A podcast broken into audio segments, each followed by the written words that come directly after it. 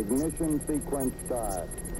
Six, five, four, मई 30 1971 को NASA ने एक रोबोटिक स्पेसक्राफ्ट लॉन्च किया था। इस स्पेसक्राफ्ट का नाम था मरीना नाइन। इसने मार्स की सतह की जो फ़ोटोज़ भेजी थी उसमें मालूम हुआ कि मार्स पे पानी मौजूद है। तब तक सबका यही मानना था कि हमारी गैलेक्सी में सिर्फ़ अर्थ ही एक ऐसा प्लैनेट है, जिस पर पानी और हवा मौजूद है। पर मरीना नाइन की भेजी फ़ोटोज़ ने इस बात को गलत साबित कर दिया। उन फ़ोटोज़ में सबूत थे कि मार्स पर भी पानी और हवा मौजूद है। इस डिस्कवरी के लिए सारी दुनिया नासा की पीठ थपथपाती है। नासा को आज तक अपनी इस डिस्कवरी पर नाज है कि दुनिया में सबसे पहले उन्होंने इस बात का पता लगाया था। लेकिन नासा से 1500 साल पहले, भारत के एक ऋषि ने मार्स पे पानी की मौजूदगी के बारे में अपने स्क्रिप्चर्स में लिख दिया था।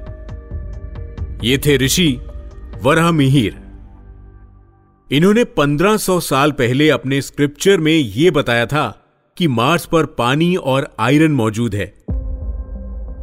इंडिया क्लासिफाइड में हमने ऐसे कई एंशियंट स्क्रिप्चर्स और उनमें छुपी डिस्कवरीज के बारे में बताया है। इस एपिसोड में हम आपको एक बार फिर से बताने की कोशिश करेंगे कि क्यों भारत को रहस्यों का देश कहा जाता है। आखिर कैसे एक ऋषि को भारत के एक छोटे से गाँव में रहते हुए इतनी सिद्धि प्राप्त थी कि उन्होंने 1500 साल पहले ऐसी एडवांस डिस्कवरी के बारे में बता दिया। Mysteries, theories, and the unknown.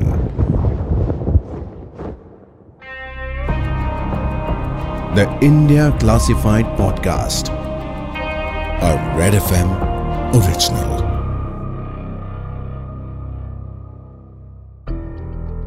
नमस्कार मैं हूँ पूरब और आप सुन रहे हैं इंडिया क्लासिफाइड अगर आपके पास भी कोई ऐसा टॉपिक है जिसके बारे में हमें बात करनी चाहिए।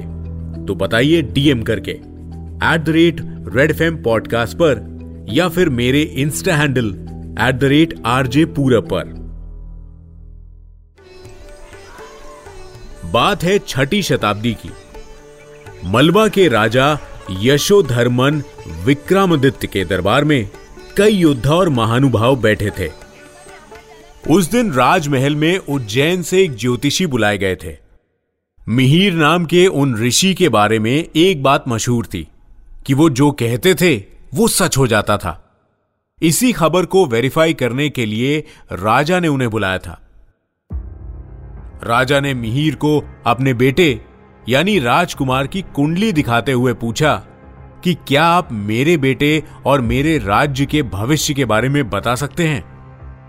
राजकुमार की कुंडली देखकर मिहिर थोड़े सहम गए। कुछ देर चुप रहने के बाद मिहिर ने कहा कि ग्रहों की स्थिति के मुताबिक 18 साल की उम्र में राजकुमार की मौत हो जाना तय है। पूरी सभा दंग रह गई।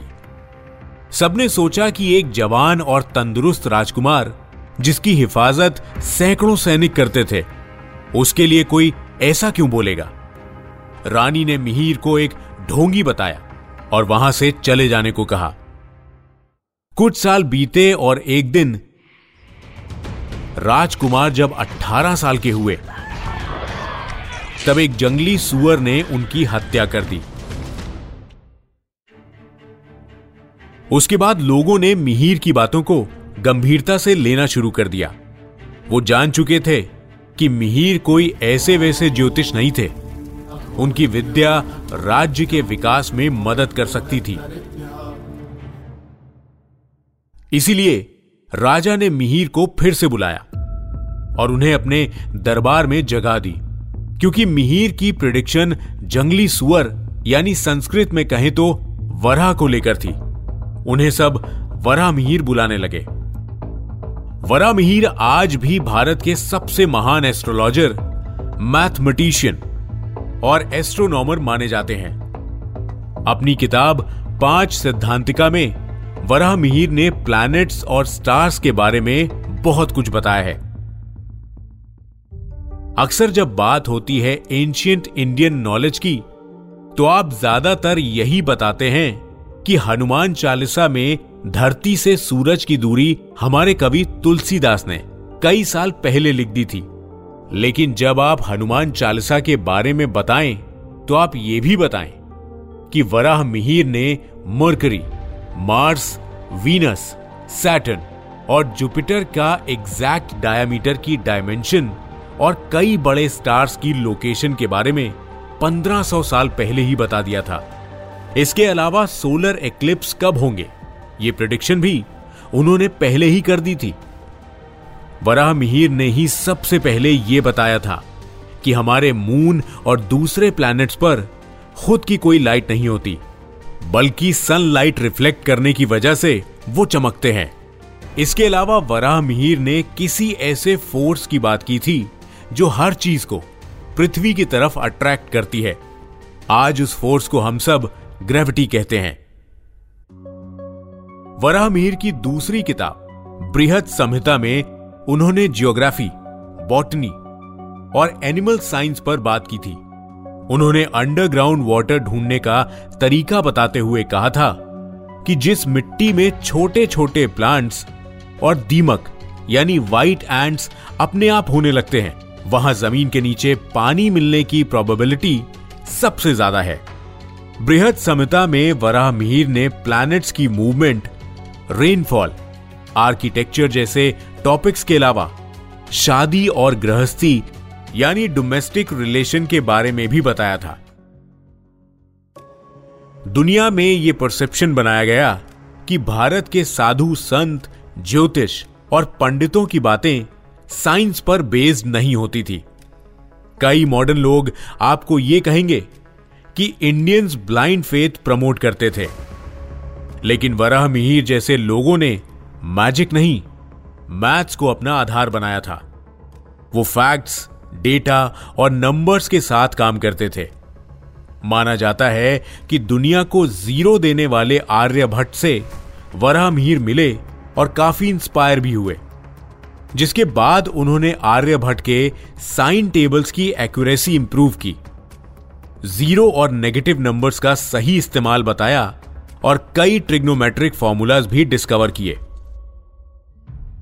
लेकिन आपको यह जानकर हैरानी होगी कि दुनिया में ऐसी कई डिस्कवरीज और इन्वेंशन हैं, जिनका क्रेडिट सही इंसान को नहीं मिल पाता। प्राचीन डॉक्यूमेंट्स को सही तरह से प्रिजर्व ना किए जाने की वजह से वराह मिहिर की कुछ डिस्कवरीज का क्रेडिट भी कोई और ले गया। जैसे मैथमेटिक्स का एक बहुत इंपॉर्टेंट फॉर्मूला पास्कल्स ट्राइंगल इसका credit French mathematician Blaise Pascal को दिया जाता है। लेकिन कई लोगों का मानना है कि पास्कल्स ट्राइंगल का सबसे पहला वर्जन वराह मिहिर ने डिस्कवर किया था। उन्नीस सौ पंचानवे में एलन हेल और थॉमस बॉप नाम के दो अमेरिकन एस्ट्रोनॉमर्स ने एक बेहद और ब्राइट कॉमेट देखा, जिसकी ब्लू और व्हाइट लाइट की लंबी टेल्स थी। अमेरिका ने अपने एस्ट्रोनॉमर्स को क्रेडिट देते हुए इस अद्भुत कॉमेट को हेल बॉप कॉमेट का नाम दिया। लेकिन इंटरेस्टिंग बात यह है कि 1500 साल पहले वराह मिहिर ने एक ऐसे ही कॉमेट का डिस्क्रिप्शन लिखा था, जिसे उन्होंने कश्यप श्वेत केतु नाम दिया था। वराह मिहिर ने कहा था कि कश्यप श्वेत केतु 1500 साल बाद दिखेगा। उन्नीस सौ पंचानवे में दिखने वाला कॉमेट उनकी दी गई टाइमलाइन से काफ़ी क्लोज था। वरा मिहिर की थ्योरीज और एनालिसिस आज भी रेलिवेंट हैं। उन्होंने एक्यूनॉक्स की सही वैल्यू दी और आज ये वैल्यू स्पेस में घूम रहे जियो स्टेशनरी सैटेलाइट्स के लिए एक बहुत इंपॉर्टेंट इंफॉर्मेशन है। भारत के मैथमेटिशियंस कितने ब्रिलियंट थे। इस बात के सबूत आज भी हमारे सामने हैं। इंडिया क्लासिफाइड के एपिसोड विक्रम संवत में हमने पंचांग यानी इंडियन कैलेंडर की बात की है, जो क्रिश्चियन कैलेंडर से पुराना है और आज भी सुपर एक्यूरेट है। भारत के अलग अलग भागों में मिलने वाले रिकॉर्ड्स हम देखें तो यह कहा जा सकता है कि हमारे पूर्वजों को एस्ट्रोनॉमी, मैथमेटिक्स और साइंस जैसे सब्जेक्ट्स के बारे में हमसे ज़्यादा पता था। आज हमारे पास सोफेस्टिकेटेड सैटेलाइट्स पावरफुल टेलीस्कोप्स और ढेर सारे रिसोर्सेज हैं। जो साइंटिस्ट को स्पेस एक्सप्लोरेशन में मदद करते हैं। लेकिन उस टाइम में ये सारी रिसर्च कैसे पॉसिबल हुई होंगी? वरामीर के पास ऐसी कौन सी टेक्नोलॉजी थी, जिससे उन्होंने 1500 साल पहले ही कह दिया था कि मार्स पर पानी है? कौन सी बुक्स थी, जिसे पढ़कर वो बड़े हुए होंगे? आज वरामिहिर की लिखी हुई काफ़ी चीज़ें खो गई हैं। काफ़ी रिसोर्सेस को उनके बाद आने वाले टीचर्स ने चेंज भी कर दिया है। हम कितनी तेज़ी से प्रोग्रेस कर पाते, अगर वो सारा ज्ञान आज भी हमारे पास मौजूद होता। शायद हम काफ़ी मिस्ट्रीज भी सॉल्व कर लेते, जैसे हमारे प्राचीन मंदिरों का अनबिलीवेबल आर्किटेक्चर वैसे भारत के पास आज भी ब्रिलियंट साइंटिस्ट हैं, जिन्होंने स्पेस एक्सप्लोरेशन में कई कीर्तिमान स्थापित किए हैं। भारत का Mangalyaan mission Chandrayaan mission. Modern history में भारत का नाम सुनहरे अक्षर में लिखने में कामयाब रहे हैं। 2023 के सितंबर महीने में भारत ने मून के साउथ पोल पर लैंडर भेजकर हिस्ट्री भी क्रिएट कर दी। We have our national pride place on the moon हम वहाँ पहुँचे जहाँ कोई नहीं पहुँचा था। लेकिन क्या होता? अगर हमारे साइंटिस्ट के पास वराहमीर के लिखे हुए सारे डॉक्यूमेंट्स पहले से मौजूद होते, क्या तब भारत की स्पेस एक्सप्लोरेशन जर्नी और तेज़ी से होती? जाने भारत में ऐसे कितने ही ऋषि मुनि हैं, जिन्होंने अपनी रिसर्च के आधार पर कई प्रिडिक्शंस पहले ही कर दी थी। लेकिन इन सब का नाम आज किसी को याद भी नहीं है। हमारे लिए सोच पाना और ढूंढ पाना मुश्किल है, लेकिन हर कुछ समय में एक नाम सामने आता है, जो अपनी समय से आगे की सोच और डिस्कवरी से हमें हैरान कर देता है। इस एपिसोड में इतना ही। हमारे official Instagram handle at the rate red F podcast पर, या मुझे डीएम कीजिए। मेरा इंस्टाग्राम हैंडल है at the rate RJ Purab हमें अपना फीडबैक दीजिए और इंडिया क्लासिफाइड के अगले एपिसोड में एक्सप्लोर करेंगे भारत से जुड़े एक और सीक्रेट को। नमस्कार। जय हिंद